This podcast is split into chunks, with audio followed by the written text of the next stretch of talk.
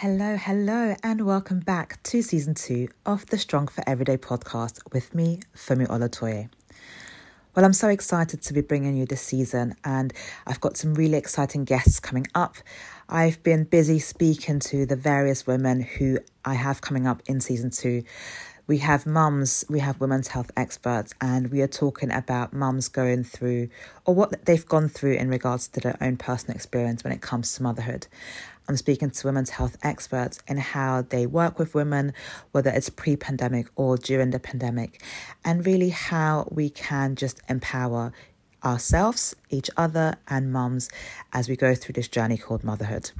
As you know, I'm super passionate about empowering mums to feel their very best physically and mentally.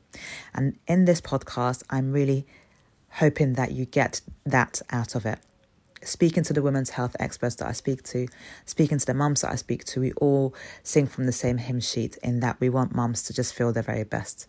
So I really hope that you enjoy listening to the episodes each and every week. I hope that you enjoy the guests that I speak to as well. And I also hope that you learn a lot of things that you might not have known before because that is what it's all about bringing you knowledge that you might not have heard in the past and things that you can also pass on to future generations and to your own friends and families.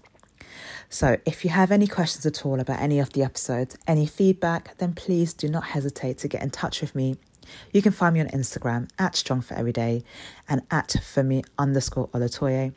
And if you want to send me a longer message, then feel free to email me at hello at strongforeveryday.club. To find out more about Strong for Everyday, check out our website www.strongforeveryday.club. And as I said, I would love to connect with you all, so please feel free to reach out. Now, I really hope that you enjoy season two of the Strong for Everyday podcast, and I cannot wait to hear any feedback that you have.